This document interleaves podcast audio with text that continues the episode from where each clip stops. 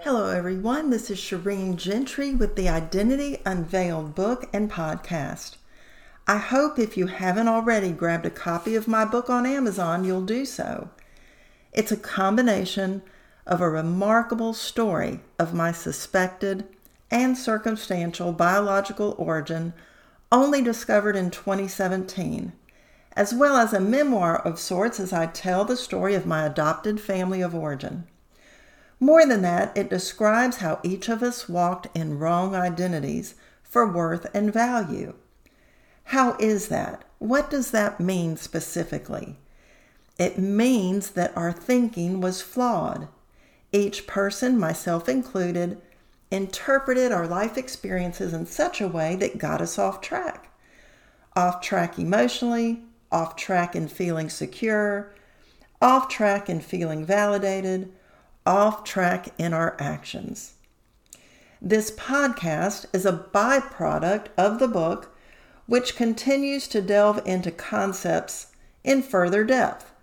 So, if this is your first time to join me, thank you so much. How about we journey together in reclaiming your identity that God has spoken over you?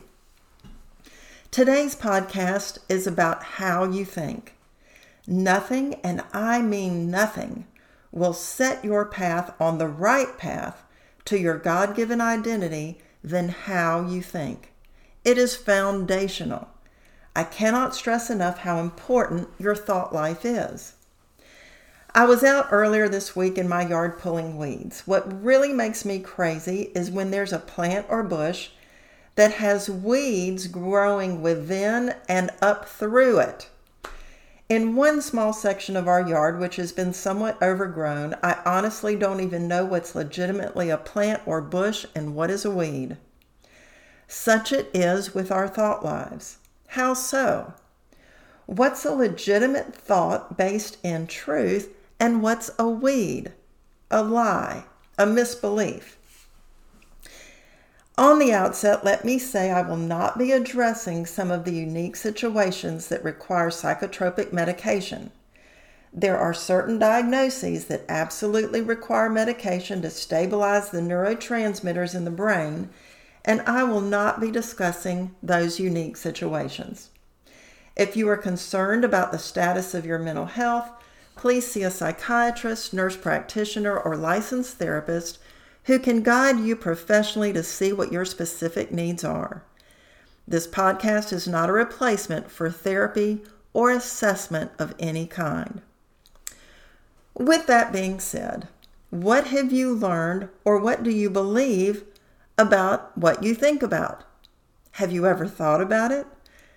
Today would be a good place to start. You absolutely can learn to pay attention to what you think about. We know that the brain is capable of forming new neural connections, new ways of thinking that can be transformative to our lives. The scientific word for this is neuroplasticity. We can, in fact, learn to change the way we think. Many aspects of the brain can be changed while we are in adulthood. Here's the challenge Many times in our childhood and formative years, we simply interpret what is happening in our lives, our experiences, our ways of coping or not, our perceptions, without ever questioning if our thoughts are fact checked for truth. We simply interpret and perceive based on how we interpret and perceive. Our childhood mind isn't capable of using cognitive tools for assessing what is actually true, unless a primary caregiver is alongside us to speak truth to us. This is my story. I never questioned what was occurring in my life because it was what it was, without fact checking for actual truth. Unless your thinking is challenged, you can easily carry these thought patterns into adulthood until they don't work for you. From a scriptural standpoint, what are we told? Romans 12:2 states that we are to be transformed by the renewing of our minds. The implication in that verse is simple it's a command. But how do we do that? John 17 17 is Jesus' prayer for believers to be sanctified for, by God's truth. One last verse is found in 2 Corinthians 10 5, section B, bringing every thought into captivity to the obedience of Christ. Well, how is this done? If these are commands and Scripture speaks to it, how is it done? My personal opinion, based on my own life story and transformative thinking, is that God is not threatened with what Scripture says, and His supportive care of those people who can be put in your path to reach a goal of mental goodness and health. Specifically, what we know from a cognitive and neuroscience standpoint dovetails beautifully with what the Bible has told us in the aforementioned verses. What God reveals in special revelation, that is Scripture, and what He reveals in general revelation, which means any other way He chooses to reveal Himself, even if it's through science, do not threaten each other as long as what is discovered by man is held up in light of the truths and backdrop of Scripture. Listen carefully. How you think can mean the following differences in your life. The difference between conviction and condemnation, the difference between confidence and comparison. The difference between victor and victim, the difference between remembering how far you've come and being stuck in the past with what used to be, the difference between clarity and doubt, the difference between seeing the bigger picture and the experience of your pigeonholed life or that life event. How do I know?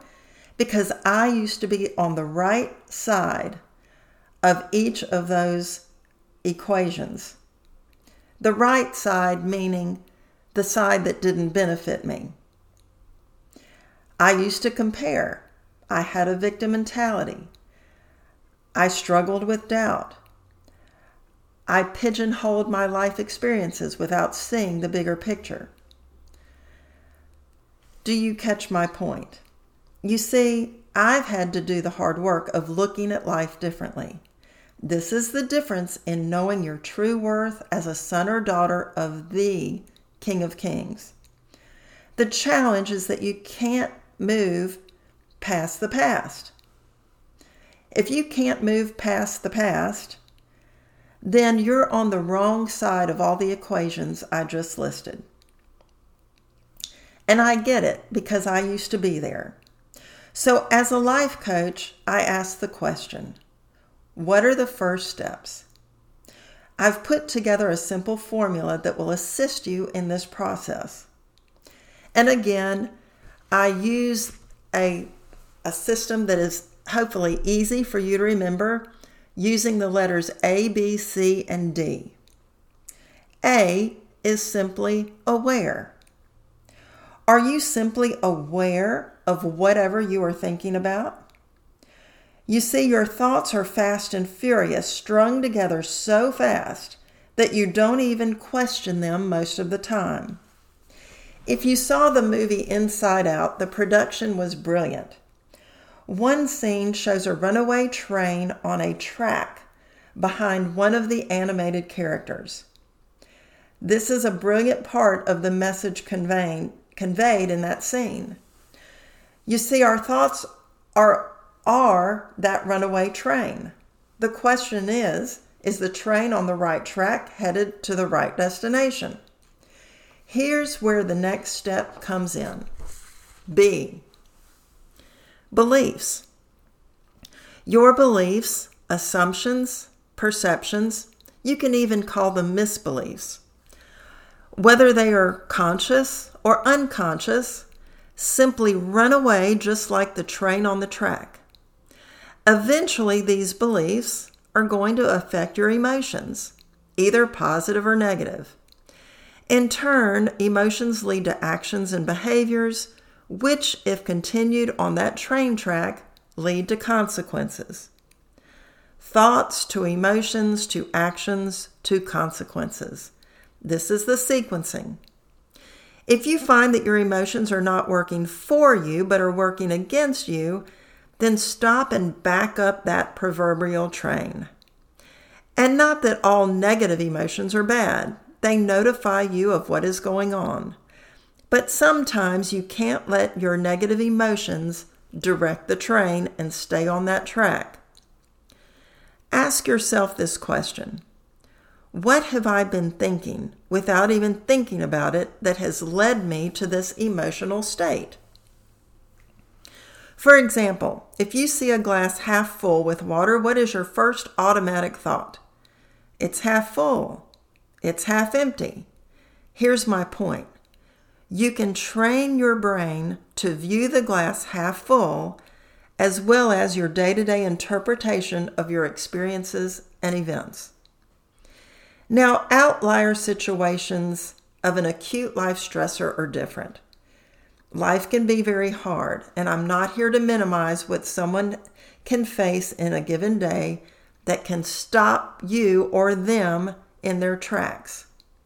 I'm simply referring to day to day experiences and how you interpret them. A is for awareness. B is simply paying attention to what your belief system is, and you have one. It's just a matter of knowing what those beliefs are. C stands for choice.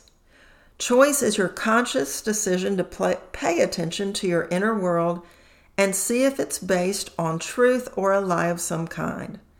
Choice is simply to recognize that your thought life can change.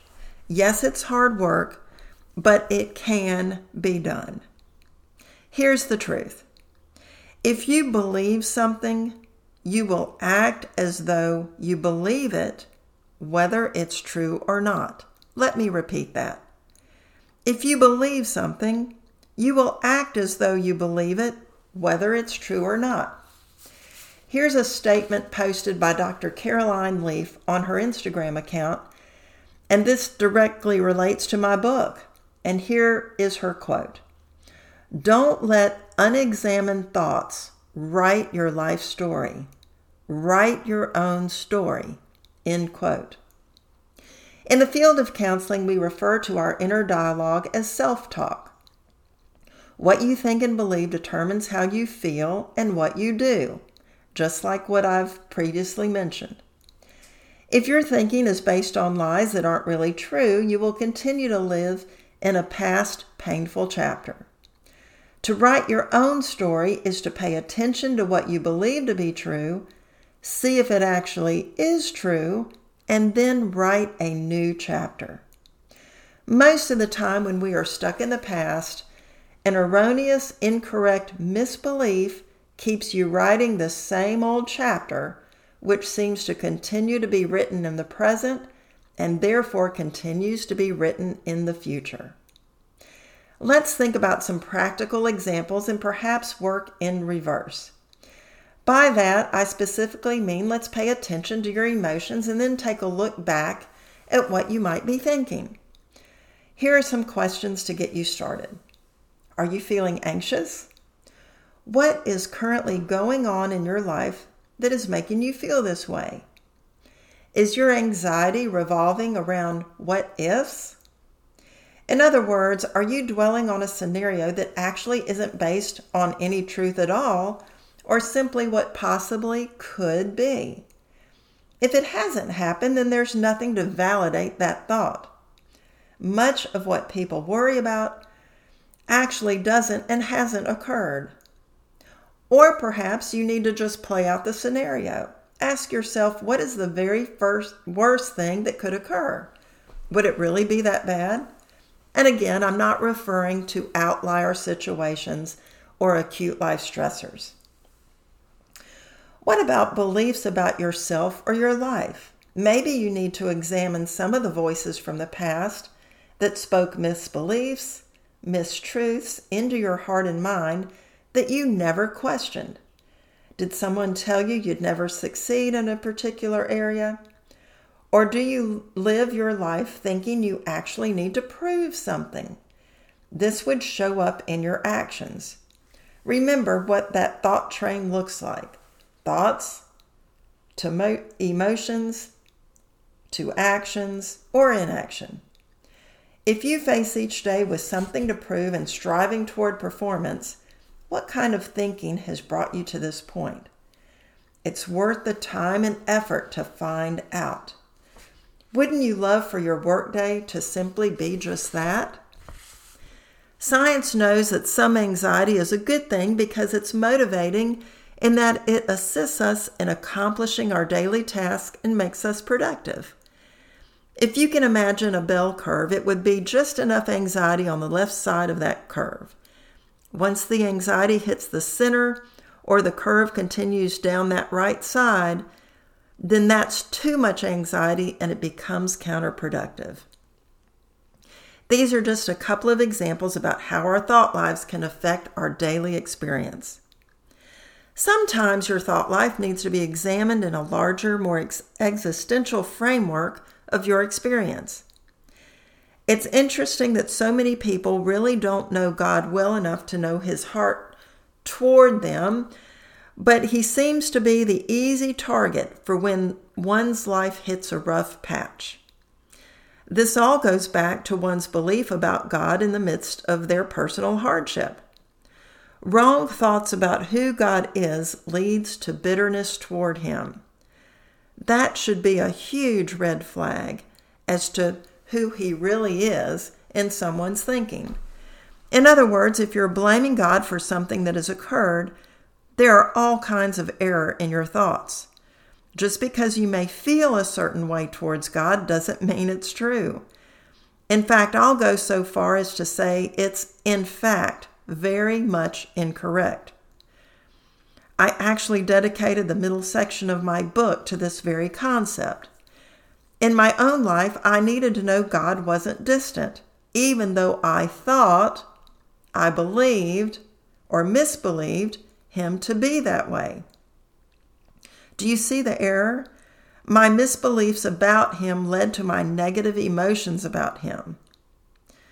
So, A is for awareness, B is to pay attention to your belief system, whether true or not.